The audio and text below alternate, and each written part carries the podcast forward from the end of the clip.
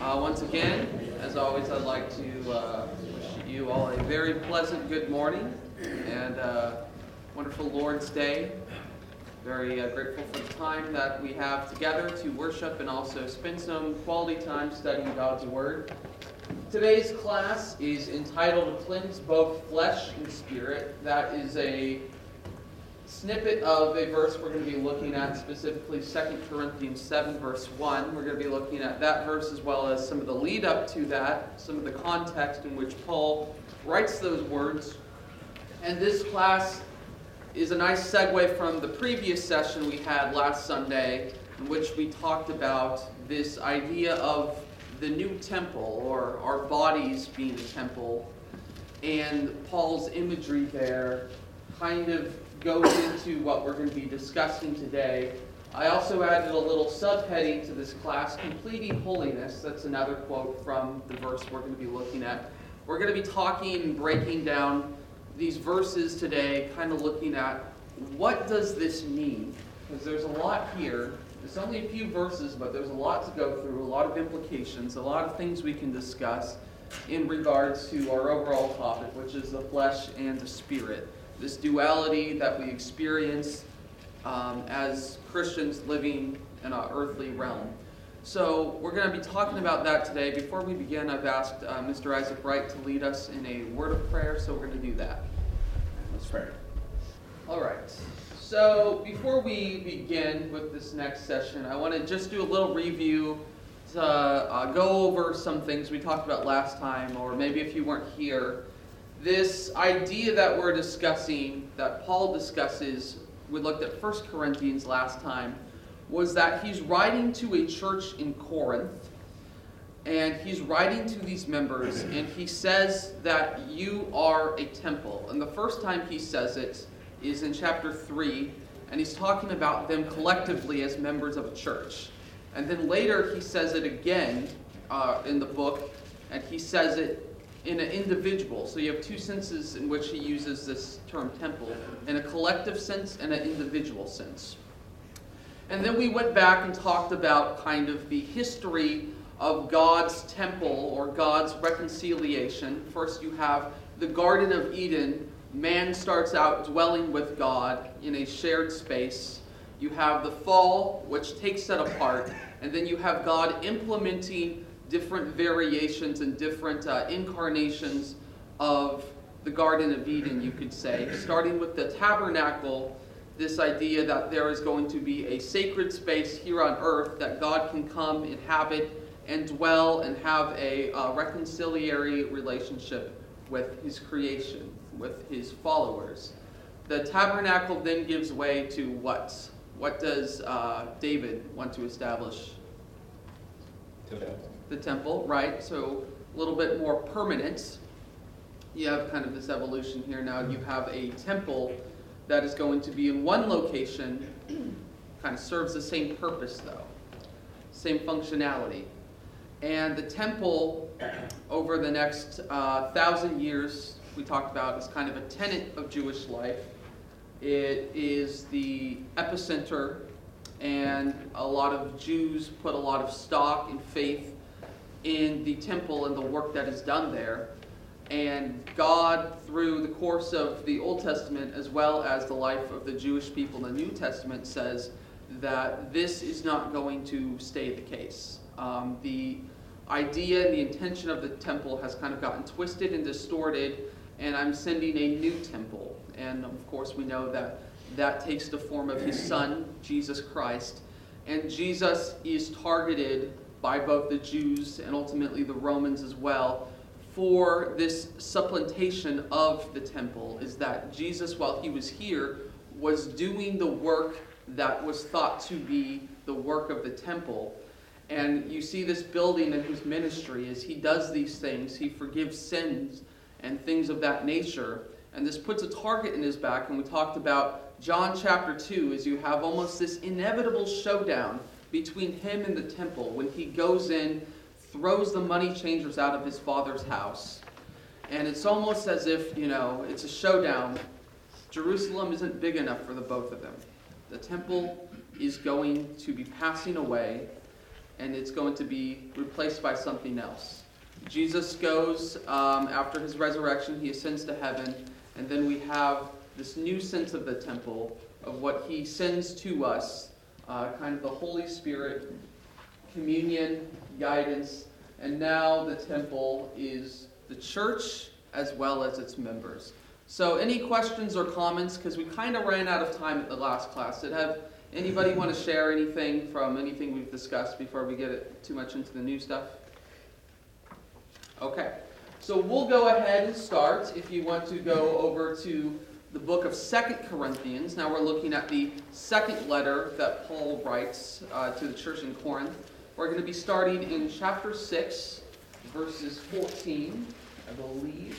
Yep. So, 2 Corinthians 6, 14, and we're going to be reading through the end of the chapter and up to the beginning of the next chapter. It begins like this Do not be unequally yoked with unbelievers. For what partnership has righteousness with lawlessness? Or what fellowship has light with darkness? What accord has Christ with Belial? Or what portion does a believer share with an unbeliever? What agreement has the temple of God with idols? For we are the temple of the living God. As God said, I will make my dwelling among them and walk among them, and I will be their God, and they shall be my people. Therefore go out from their midst and be separate from them, says the Lord, and touch no unclean thing, and then I will welcome you. I will be a father to you, and you shall be sons and daughters to me, says the Lord Almighty. 2 Corinthians 7, verse 1 begins this way Therefore, since we have these promises, beloved, let us cleanse ourselves from everything that contaminates body and spirit, completing holiness in the fear of God. And there's a lot of debate um, as to whether or not this really should be the beginning of a new chapter, because it seems to go right along with the previous verses. It's always weird to start a chapter with therefore, so a lot of people kind of like to link these together. And as you can see, as we go back through these, um, there's a reason for that, is it's all connected.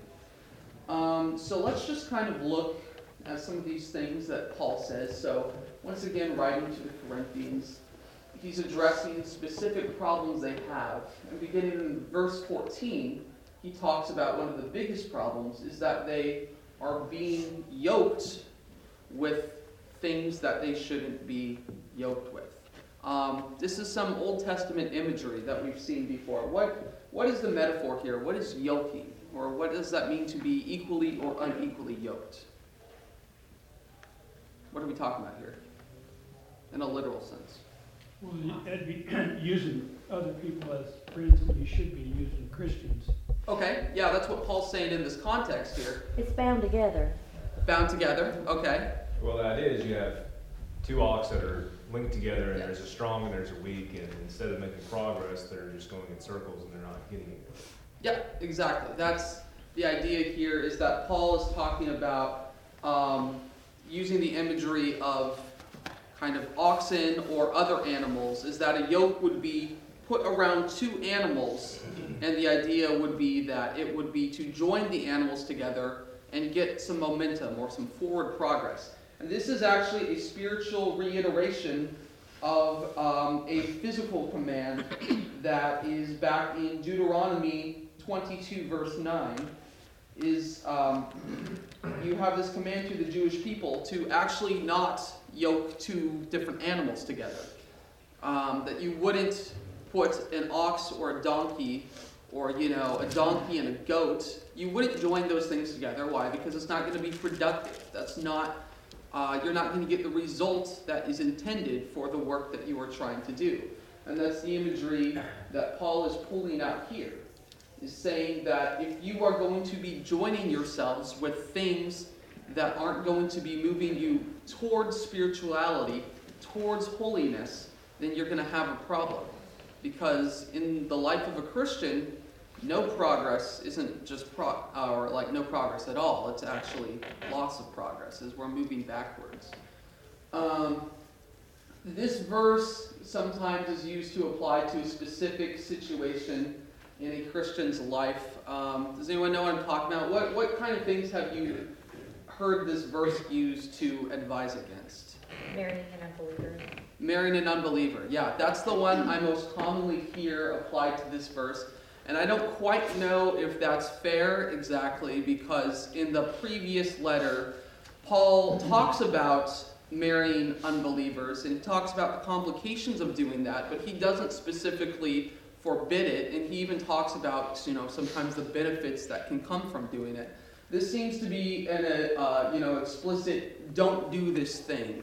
So sometimes when I hear that, I'm not quite sure that that's the proper application of uh, exactly what he's saying here. Is that Paul doesn't say you can't marry an unbeliever, but he's saying you know you shouldn't be equally yoked. But I think kind of maybe the seed of that idea is the seed of influence, right? The people that we're going to spend the most of our time with, people such as our spouses, are the people that are going to have the biggest impact or the biggest effect on us we want to make sure that those people are people that we are able to encourage and build up and bring closer to Christ. There seems to be this idea, you know, there's a trade off, right? When we are Christians are interacting with other Christians strong in the faith, iron sharpens iron, we both become more edified. We both leave the experience of fellowship being stronger. When you're interacting with the world, there's kind of this push and pull, right?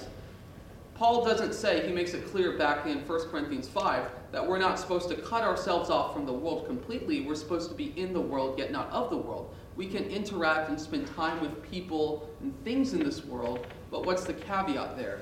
We need to be the stronger force. We need to be guiding the things and the people of this world to uh, more, more of our side, more of, um, you know, this, this side of. Uh, of God and His work and His intention for creation rather than letting it bring us out.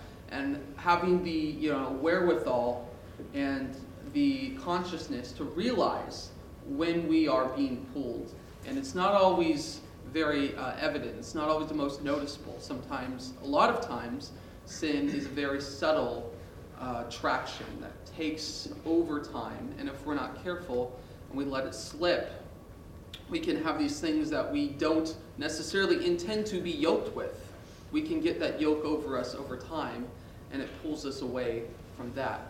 And I think there's many things in our life, speaking personally, that I let that be the case, and I need to try harder, and I do try harder to not have that be the case in my life. But sometimes we have this idea that we are so strong that we can interact with this for a little bit, or we can have this in our life, but it's really not going to affect us. We're stronger than that. We know better. So that's okay if we have it around.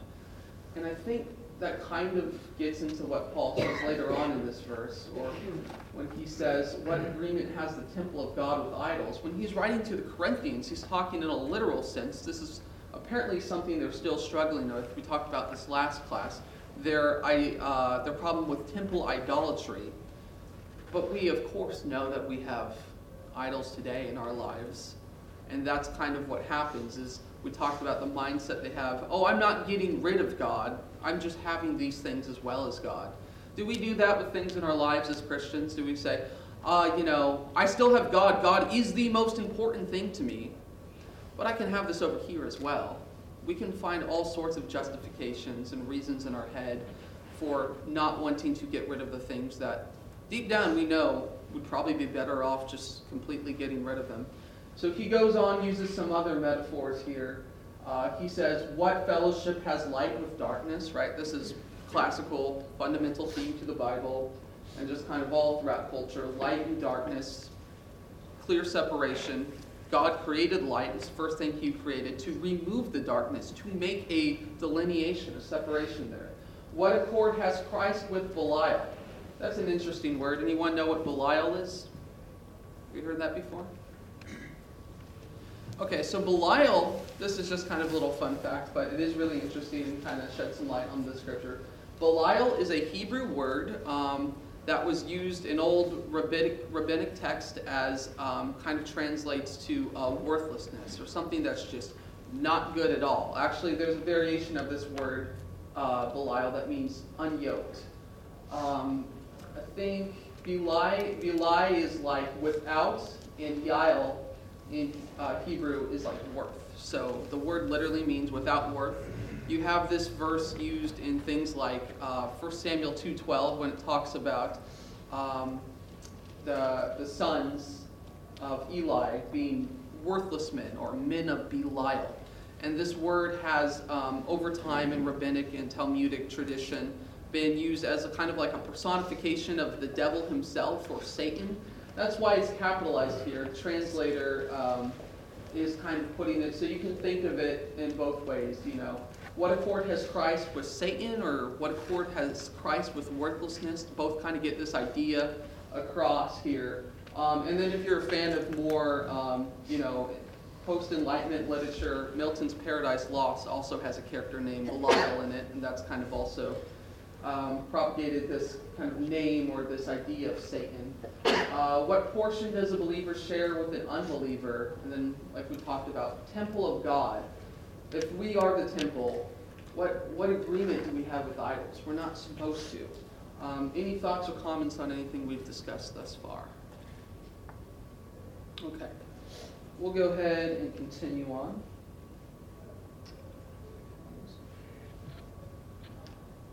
All right, so he goes on and he starts quoting from the Old Testament again. He quotes uh, a lot of um, you know verses that we would be familiar with if we study the Old Testament. Here is uh, verses such as Ezekiel 37, 26 through 27, Isaiah 52, 11, Jeremiah 31, 9.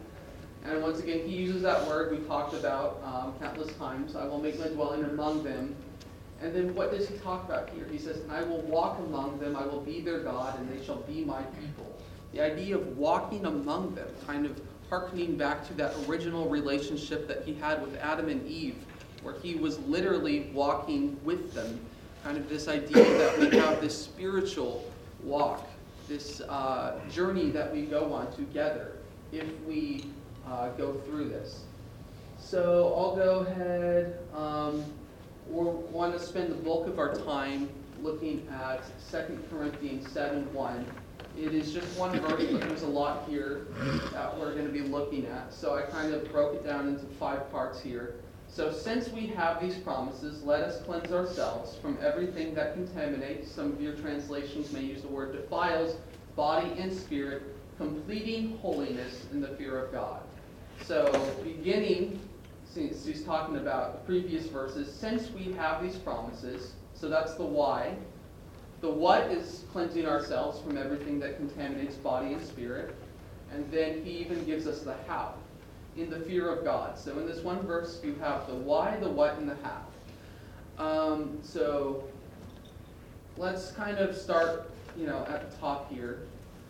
Paul says, since we have these promises, and he's referring to all of the things that God has said in the Old Testament, he brings back up. And I think it's important to take note of the type of encouragement or the method that he uses to um, edify the Christians at Corinth. Remember, we talked about people who are struggling with deep, deep sin.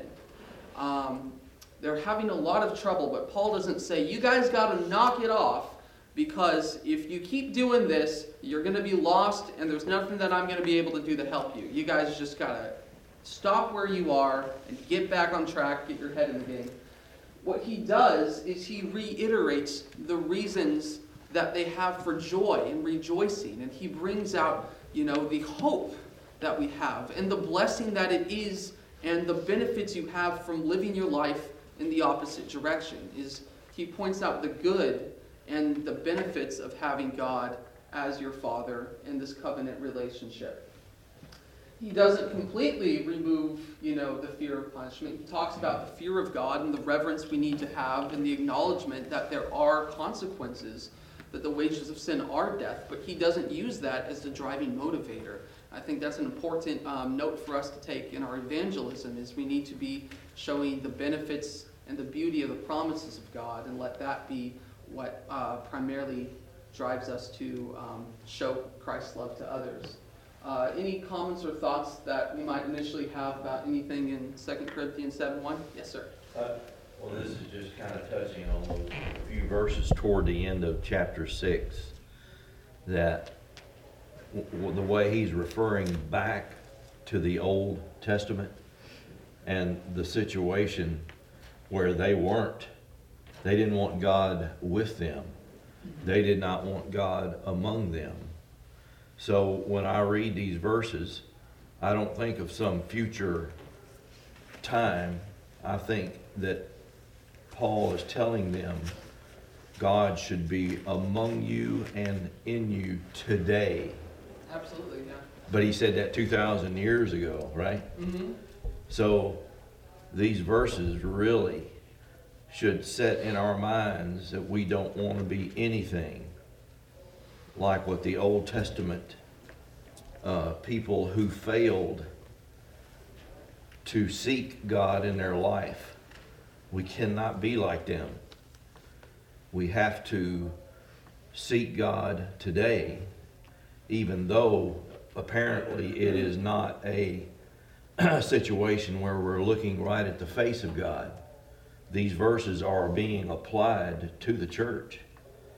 So I, it's just a big thing. Yeah, yeah, very important. Um, also, just really cool to see, you know, the transformation of how, you know, the temple, the things that God says about his covenant with his people remain so true for the people, the Christians, you know, not only in the first century, but for us today. Yeah, great thoughts. Uh, anyone else? Yes. Uh, real quick, Isaac and then Jay. Sorry. Kind of tacking on to that a little bit differently. Um, when I think about the Israelites, what I think of kind of is how much they fell away, but then also how much they repented. And so, to me, one of the promises that we have is is already come to pass. God is kind of part of the Old Testament is God is saying, "Look how many times I will take you back. No matter how many times you get dirty, I will clean you again if you do, you know, i- i- if you want to be clean. And so, absolutely, you know, we need to not be like the Israelites when they walked away from God, but we do need to be like them in the fact that there was always some who came back. Absolutely, yep, and we're going to get into that in just a bit here, yeah. Sorry, Jay, did you have a point? Well, I'm not trying to justify any sins that we might commit, mm-hmm. but he's making the point here, he's gonna dwell among them, and this is a promise that Paul is playing on.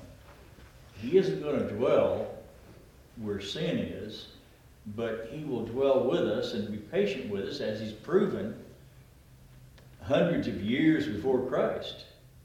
Uh, he waited and waited and waited for people to make changes in their lives. Uh, it's not that he uh, agreed with the fact that they weren't living lives like they should, but he's patiently waiting. He's loving them all the time and hoping they're going to change and cleanse themselves. Um, so he's waiting here, Paul is trying to say. And he's waiting on us to cleanse ourselves. Remember the promises he's made. I'm not saying he's going to stay with us forever, but he's hoping we're going to make a change in our lives. Absolutely, yep, that's a great point. Uh, the patience of God is definitely a big blessing, but we need to make sure that we're not trying it or testing patience of God. Um, you know, I think we think a lot about, you know, I brought up that verse, the wages of sin is death, and, you know, the ultimate results of sin. But God is very patient, God bears with us. Um, but there are other consequences to sin that are very hard to watch someone go through or to go through ourselves. Is that the wages of sin leading to death also lead to the destruction of, you know, job opportunities, of friendships, uh, destroys marriage, destroys the body as well. We talked about, you know, body and spirit, um, the effect that, you know, the effect that um, people who are addicted to things such as uh, drugs or sexual activity. These things are not uh, meant to be abused, and you know, doing so has an effect that is you know irreversible. While the effect of sin, while we are living in a relationship with God, is you know for uh, this idea of cleansing and reversing and being able to come back in repentance. There are effects of sin in this life that will, you know, um, affect us in very painful ways if we're not careful. And that is also painful for God to watch, but that's part of his patience, is watching us, you know, uh, go through these things and do these things to ourselves, all the while waiting, like the father of the prodigal son, to receive us. And we'll kind of look at this previous verse I have. I went back and highlighted. Um, he says, I will be, he says, therefore go out from their midst and separate from them, says the Lord. Uh, is this one I'm looking for?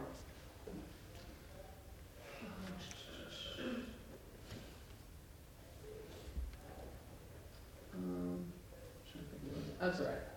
Um, this idea, yeah, okay. I will be a father to you. That is it. I highlighted that because some translations say, um, I will uh, be a father to you, or I will receive you with favor. Kind of this idea that I will receive you as a father does his child. Um, so happy and joyful to see you and have you. Um, you shall be sons and daughters to me. I will welcome you uh, with, you know, with this favor. Um, you know, there is this idea of grace is unmerited favor. Our salvation we have is given to us uh, not of anything that we've done, but because Christ first loved us. But there is also merited favor that we can find with God as well, right? This idea that we are uh, instructed to do these things and to continue on in a relationship. We've been put into this relationship by grace, but we also have instructions and ways of continuing in this relationship and earning God's favor and staying in this relationship. And this is all covenantal re- uh, language that he uses here, that he's quoting. It's all connected from those uh, other classes that we've talked about. Um, a verse in Hebrews, kind of going along with this thought. Make every effort to live in peace with everyone and to be holy. Without holiness, no one will see the Lord. So I wanted to talk about the part in this verse about completing holiness, okay? Any thoughts on what that means when Paul says it, completing holiness? A young man that has kept contact with me for probably forty years. He's a Christian. He's done some teaching and preaching. I was talking with him, he, he continually called me through the years and, uh, one day he talked, uh, called me and was talking and told me that he'd been, he had now divorced his third wife, and I said, what? He said, yeah, we're divorced. I said, don't you think it's about time that you choose a different circle of friends? He has never talked to me since, and that was about four years ago. But I think that's connected with what we're talking about here. Unless we make the effort to cleanse ourselves and keep ourselves free from uh, contaminants, Mm-hmm. Potential, potential uh, things that pull us down, there's nothing the Lord can do for us. It's a choice that we make. Absolutely. It uh, requires cooperation. Um, yeah, that word contaminate or defiling. What exactly does that word mean? Just like in a base definition. What do we think of when we think of contaminate? Making something pure impure. Something impure? Yeah. Um, that word, especially uh, for me, I work in a restaurant. If you've worked in the food service industry, that's a big, that's a big concept. Contamination. There's something called cross contamination that you have to be very careful of. It's a big responsibility when you're working and making food for other people because certain things cannot mix with other things. Even meat, you have to keep um, certain meat. You can't mix, you know, like meat or beef with chicken or uh, put this with this. Um, you also have to cook things on certain stoves so that um, you know it doesn't mix with other things that people might have allergies to or um, you know problems with. Uh, there's all sorts of, especially now, there's dietary things, um, gluten restrictions, and we even have different color cutting boards so we know what to cut on certain things. We take very extensive steps to make sure that things don't get contaminated. Why? So people don't get sick. That is what happens when things are contaminated. Uh, you know, it's a bad situation where things can fester, things can grow, and things um, that are bad, that aren't going to be healthy. Last class, we talked about this idea of the responsibility of sharing a temple with the Holy Spirit being a place for God to dwell. You want to keep that clean. You do not want things contaminating, growing, and festering. Yeah, there's the point.